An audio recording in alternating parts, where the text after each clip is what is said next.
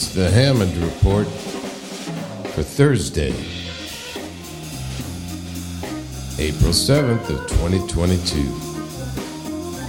John Hammond, the organ player and accordionist. I'm back once again with my Hammond Report. Thank you very much, folks, for joining me for some more of my music and stories. Took a couple of days off because I had some gigs. And also, sadly, I, I broke my iPod Touch.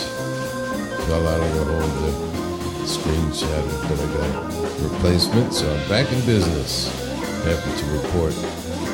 I'm here playing the organ with a very extremely talented group of young individual musicians from Mecklenburg Vorpommern, and it's the Landesjugend Jazz Orchestra, MV. It's the uh, short version of the uh, Youth Jazz Orchestra for MecPom, they call it.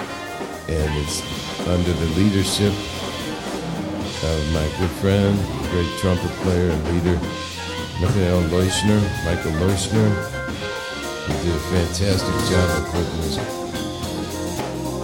arrangements together, and he's been leading this band for a long time, tutoring these young musicians who are all professional level, and we're playing some of the very same arrangements that are on loan to us from the MDR Big Band when they had Jimmy Smith, and I'm I'm the Jimmy Smith of the program.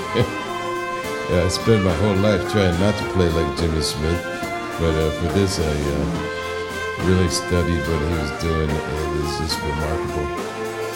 It's my own take on it. Well, a lot of things happening right now big congratulations and to everybody for the confirmation of Judge Ketanji Brown Jackson as the first female black Supreme Court justice.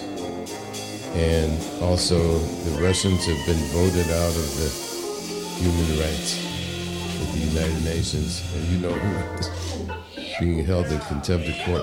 I got to get out of here, folks. I just want to say one last thing. That is, bye bye now.